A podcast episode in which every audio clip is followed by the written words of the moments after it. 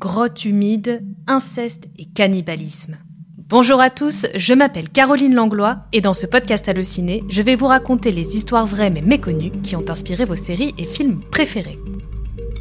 Épisode 8, attention au guet-apens. Imaginez que vous quittez votre domicile pour vivre une vie de criminel. Imaginez qu'avec votre femme, vous faites d'une grotte humide et sombre votre foyer. Imaginez que vous commettez au fil des années des crimes horribles allant du cannibalisme à l'inceste. C'est l'histoire derrière le film culte de Wes Craven, La Colline a des yeux. Et ceci est une histoire vraie. Écosse, XVIe siècle. C'est dans l'est du pays qu'Alexander Bin voit le jour.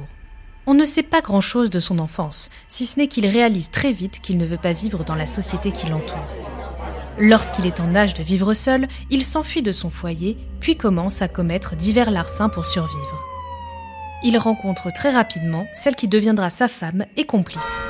Le couple décide de quitter la ville pour vivre une vie de marginaux dans une grotte. Ils trouvent leur bonheur dans une cavité de 1500 m² près de la ville de Galloway. L'endroit est sombre et humide, car en proie à la marée haute. C'est pourtant dans les couloirs exigus de cette grotte qu'ils vont fonder une famille et créer ce qu'on appellera bien plus tard le clan Bin. Pour survivre, lui et sa femme mettent en place un stratagème bien ficelé. Ils kidnappent simplement des voyageurs qui passent non loin de leur grotte. Après les avoir tués, puis découpés en morceaux, Bin les accroche sur les murs de la cave avant de les saler, puis de les manger. Cette méthode leur permet ainsi de conserver la viande humaine beaucoup plus longtemps. Par peur de se faire remarquer et arrêter par la police, le duo de cannibales ne garde ni les objets de valeur ni l'argent de leurs victimes. Au fil des années, Bin et sa femme ont plusieurs enfants et petits-enfants, fruits d'un inceste effroyable. Ces derniers ne connaissent que cette grotte humide et ne savent rien de la vie en extérieur.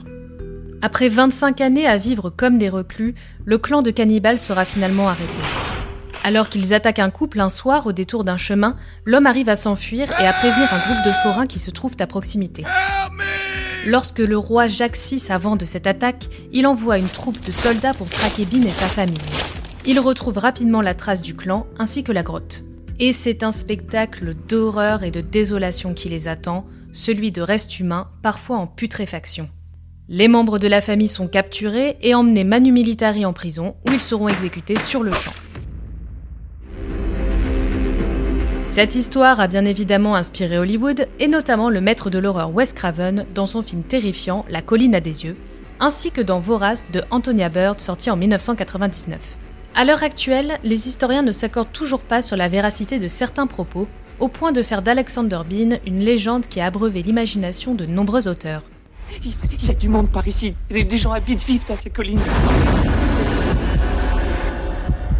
Tiens. Oh l'ami! Hey!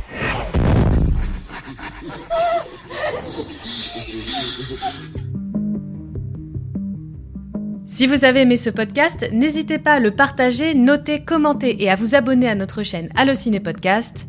Merci à tous de nous avoir écoutés et à très bientôt pour de nouveaux épisodes de Ceci est une histoire vraie. Bisous! Allociné.